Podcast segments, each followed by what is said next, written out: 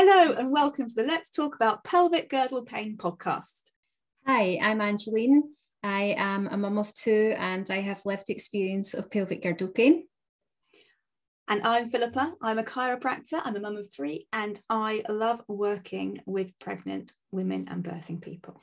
So, with the podcast, we are going to be talking about everything relating to pelvic girdle pain. We're going to do a deep dive into what this condition is really all about, what it truly is. We're going to give it the airtime that it needs. And we're going to talk about the way that it affects women, the support that they need, um, and just real truth.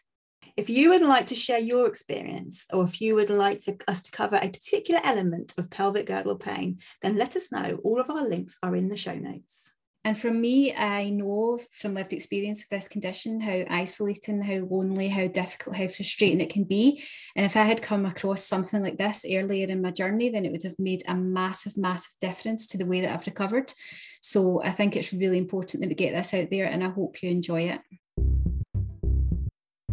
Today, we're recording episode 10 of the Let's Talk About Pelvic Girdle Pain podcast. And for this one, we're going to must out a few myths, all of which I have heard people be told, at least two of which you were told, weren't you, Angeline?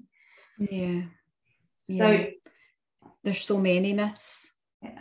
But we're going to focus on three in this episode. Um, and it's just it it's so misleading for women because you're told it and you trust health professionals and so then you cling on to it and then it actually makes the journey worse in the long run because you cling on to myths that you expect to happen and then when they don't happen it's like you fall from a high height again mm-hmm. because yeah. you have this expectation which doesn't you know it, it doesn't come to fruition no and i was thinking the other day about why these myths occur and how they endure and I was trying to work out what it is. And then I read the book. You know how you do this? We do this, don't we say this? You read something coincidentally. I read a book by Gail Tully, who is the um, the woman who developed spinning baby. She's a midwife and doula. And she wrote about that. She wrote that it gets passed on from practitioner to practitioner. And that's in the main how pelvic girdle pain education occurs mm. because it's not a specific conversation, it's a specific um, part of the curriculum as yet. So mm. that we think is why. Um, so, what was one of the first myths you were told? It'll go after birth. It'll go after birth. You'll be fine. You just have to get through the end of this pregnancy. It'll go after birth. And after the first one, it did go after birth. But actually, the damage had been done. Yeah. So then I was walking about with misalignment for almost nine years. And then the second time around, it'll go after birth. You just have to get through the pregnancy. It'll go after birth. And um, it didn't go after birth. Um, and so many women are told that. So many women are told it'll go after birth. So then you think you think in your head okay i just need to get through this pregnancy. It's horrific but you know there's light at the end of the tunnel. And then so many of us get to the end of the pregnancy and it doesn't go away. Yeah. And, and so think, then you yeah. Sorry i've interrupted. I think then um as well when you get when you get told that and like you say, you do drop off a cliff. And the people I've worked with who have, I think it's about 10% who are likely to have pelvic girdle pain that persists postpartum. Um, so it's at least one in 10.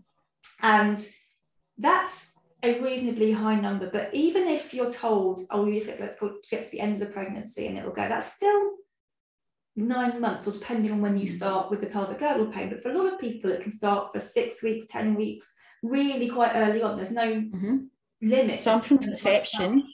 Yeah, some. A lot of women have actually said that that's how they've known they're pregnant because of pelvic girdle pain. It's incredible, isn't it? So so early. So for that entire time, they're just being told that they have to put up with that pain and not given any other option. Yeah.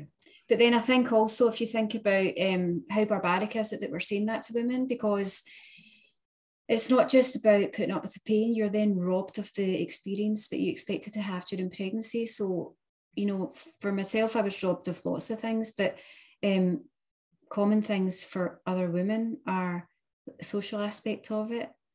You know, you you um you sort of retract yourself socially. Mm-hmm. You don't you don't do things that you would normally do. You perhaps are missing out in regular exercise that you would have um, otherwise participated in prior to pregnancy, which then, you know, you don't get the endorphins that you would have had. So then you, you may gain more weight, which is fine. But for some people, it's not because that can then impact your mental health. And so it's not just about, oh, you just, well, first of all, it's bad enough saying you just have to put up with the pain when we know that it's treatable. Second of all, it's not just about the pain, mm-hmm. it's about everything else that goes with it. Yeah. You know, like you're sitting at home and you're just in agony, and, and then you have guilt because you potentially have other kids. So you can't do what you want to do with your other kids. Um, your relationship isn't what you expected it to be or what it was pre PGP. It's absolutely massive but it's really common for women to be told it'll go after birth. And sadly, in this day and age, it's still really common yeah. for us to be given that myth. So the truth of that is that it might not. Other girdle pain can persist postpartum. And that's the true information that should be given out. Yeah. Okay. Especially if you've had it in a previous pregnancy and it's gone untreated. It's I think that's an important one because yeah. early intervention is key. We know early intervention is key.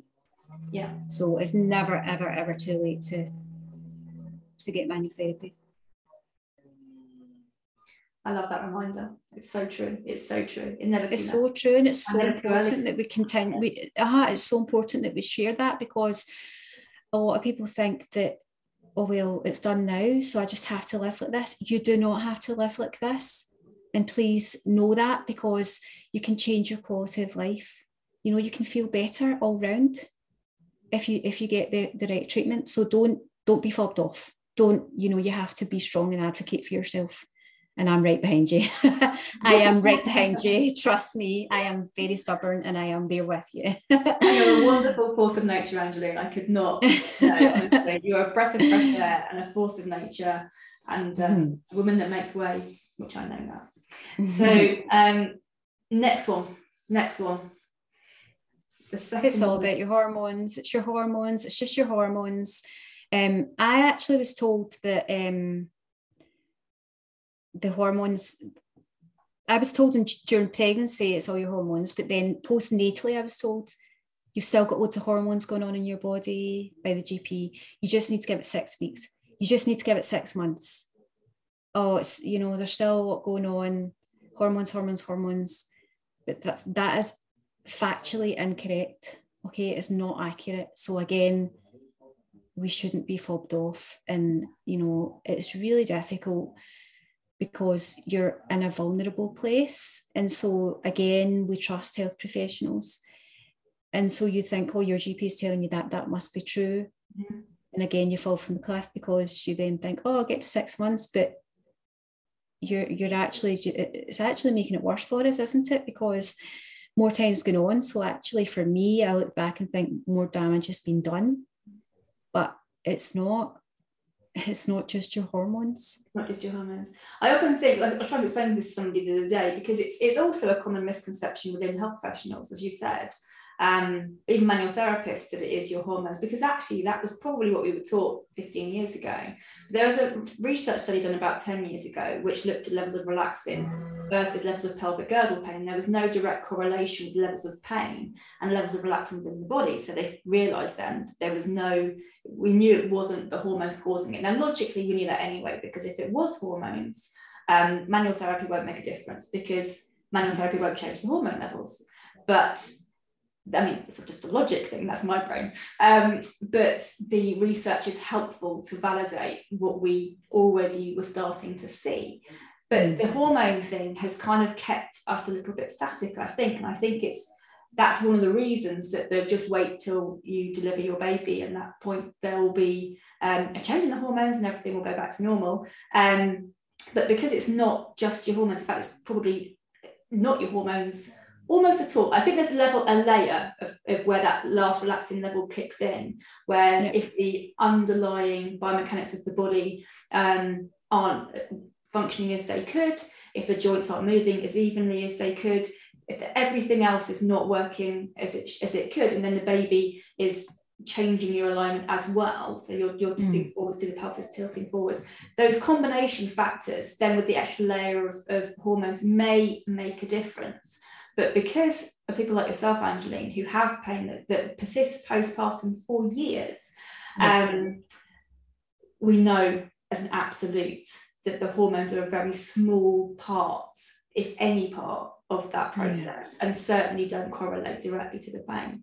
So that's um, it's another thing that I think that by saying that, like you say, we're doing people a disservice and we're holding them in a place that they need to be held. Um, and because the hormones don't just affect that, where um, uh, we were looking at that third myth, we were looking at breastfeeding as well. Yeah. Um, there was a theory, and there is a theory that that you have more relaxin within your body if you breastfeed. I'm not sure of the actual research on it, and maybe I need to dig it out and I'll have a nosy at it one day. But there again was the the theory that you if you stop breastfeeding the pain will go away wasn't there that's right um, yeah and a lot of women are told that. And so a lot of women then stop breastfeeding and they think oh well you know what? And it's really difficult actually to come to that decision because um, there's a lot of guilt that comes with that because you know if, you, if you've wanted to breastfeed from the day that you were pregnant then or at any point in time, then you you maybe have in your head like a timeline of when you want to breastfeed until perhaps it's a year. And so then to be told that, you know, you have to stop breastfeeding because that'll help your pelvic girdle pain, that'll take your pelvic girdle pain away. You then have to um, weigh up, right, okay, is this the right thing for me to do for me and my baby? And and ultimately, if it's going to stop you being in pain, then you think, oh, that's the right way, I should move forward. But then a lot of women do so so not only are they deprived of the experience of breastfeeding, not only is their breastfeeding journey cut short with their baby, you know, which has other implications emotionally, psychologically. So not only that, but then they come from that top of the cliff again because I have spoke to women, I have spoke to women who have said to me that they have stopped breastfeeding specifically because they were told to help their PGP and it hasn't. Mm-hmm. And they've been so gutted, disappointed, depressed, clinically depressed, because they've loved breastfeeding their baby and they've ultimately been lulled into a false sense of security that by stopping it, the PGP will either be improved or will stop. And that's not been the case. So not only have they missed out on that, yeah. but it's not helped. It's just so wrong. And we need to bust these myths because we're just um, we're just we're just doing women such a disservice on so many levels. Yeah. And the pain alone is barbaric. The pain alone is barbaric. It is barbaric. But then to add all that into the mix, yeah, it's just so not okay. It's more grief and more trauma that's completely unnecessary. And having to make a decision between your pain levels and the way you choose to feed your child. Because if you haven't had the pregnancy you wanted and maybe or maybe not had the birth you wanted then to have to make a choice about whether you've breastfeed or not if you're particularly um, passionate about wanting to then that's another level of grief another level of loss yeah. that you shouldn't ever have to deal with and it does it is it is still a myth like you say i mean i've heard it within various circles um, I've had a lot of women come to me with that um, information and ask, will it make a difference? And we know it doesn't. We know, in fact, the opposite happens. I think the research, and I will check this again. So, you know, come back to me if you hear this and you think, no, that's wrong. But the research actually says the opposite, that, that, um, that the women who breastfed were slightly, slightly less likely, but there's no necessarily reason why. There may be no reason, it might just be a, uh, an indirect correlation, but there, it wasn't, there was no significant benefit from stopping. Um, and that's a really, really tough thing. And when you go back through your experience, as you have done, and you kind of unpick all the times you were told things that sent you off in the wrong direction mm. again, um, and not necessarily the wrong direction, not the right direction, you know, not the support that you wanted, needed, and deserved, then that really changes things. And the grief, there's a mm. book, I think it's by Amy Brown called Breastfeeding Grief Matters, mm. because that's another layer of loss. And it is often not recognized um, as a you know if you if you can't for whatever reason then that's not recognized but this is not a reason to have to stop or have to make a choice between one thing and another. It's not the reason. So mm. um, the more we, like you say, bust out these myths, the more we can kind of go, right, that's not a thing, this isn't a thing, um, and share what are benefits. Yeah. And it's and, and also I think it's important to say that it's not a thing and it's been proven it's not a thing by all these women that have eradicated certain things and it's not made any difference. And yeah. ultimately we're taking more and more and more control away from women and decisions yeah. they make about their life. Because even if you look out with these three myths that we've just discussed, you're already deprived of other things like not going to baby classes, mm-hmm. with your baby because you can't get down on the floor. So mm-hmm. then you miss out on that experience. You have the guilt of that. You have the um, the lack of friends. You don't make friends during maternity leave because you can't go for the coffees that you thought you could go for because you've not been at the classes to meet the women. And it's just like a snowball effect. And ultimately, it impacts the control and it takes away choice from women, which is not okay. Yeah. And you said something there about guilt, you know, because the thing is the amount of the amount of women that I've spoken to that have had pelvic girdle pain and couldn't possibly do these things and yet still feel guilty. Yeah. Um, and I want to reach out to you and give you massive hugs because yeah. there is it, you're carrying something that you shouldn't have to carry. You shouldn't have to carry the weight of that guilt. I know that when you have babies, I'm fairly certain you get a baby um, a placenta and some guilt. Um, and yeah. because the mother guilt thing is real, isn't it? The parent guilt thing is real, but you shouldn't have to carry the weight of that guilt. That's that shouldn't yeah. never have to be on you. But I nearly always hear people saying they feel guilty. And it breaks my heart for all of you. Yeah, it's um, amplified by PGP as well. Mm-hmm. You know, it's amplified, and and honestly, like I still feel guilty at times. And um, look how far down my journey I am. Mm-hmm so it's always there. Yeah. Maybe to a lesser degree, but it's always there. You know, and, and if if if my journey had been different, if I had access to the right treatment earlier on, then it wouldn't have gone that far. So yeah, there's there's still a lot of work to do.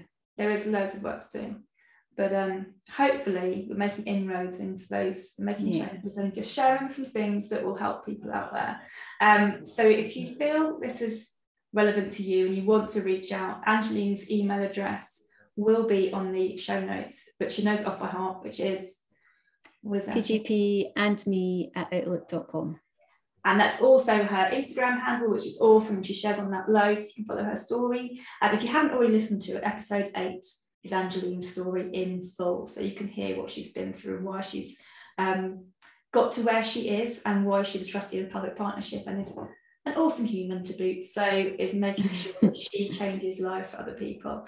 Um, so thank you so much for being my co-host, Angeline. I could not be more grateful. Um, thank you for having me. Oh, you're welcome. Always welcome. I, know, not a hardship chatting to you at all. Um, uh, we will be back soon with the next one. I've no idea what it's going to be about yet, Angeline. I'm sure we'll have somebody's story to share at some point, uh, but if not, we'll find something else to talk about. But if you would like us to talk about something that relates to you, please reach out. And if you want to share your story, please reach out. We're here for you. Just yeah. want to chat, please reach out. Okay. Um, we have loads of content though, don't we? We have so much content planned. The page is just growing and growing and growing and growing. So uh, stay tuned because there's lots to come. Hi, I'm Jen. I'm coordinator at the Pelvic Partnership. We're a small charity offering support and information to women and birthing people experiencing pregnancy related pelvic girdle pain. We have lots of free information and resources on our website, our ebook, our toolkit to help you describe your pain, and a list of private recommended practitioners, including physios, osteopaths, and chiropractors. We also have a range of support services available to help you a telephone helpline, a Facebook support group, and one to one support on social media. Find us on Facebook or Instagram at, at the Pelvic Partnership or head to our website www.pelvicpartnership.org.uk. Take care and please remember pelvic girdle pain is treatable. Thank you so much for listening to our podcast. We hope you've enjoyed it as much as we've enjoyed creating it.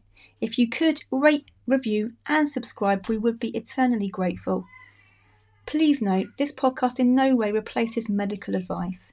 If you'd like further information, please jump over to the Pelvic Partnerships website, which includes, amongst other things, a recommended list of practitioners to help you further. Thank you so much for listening. We'll be back again soon.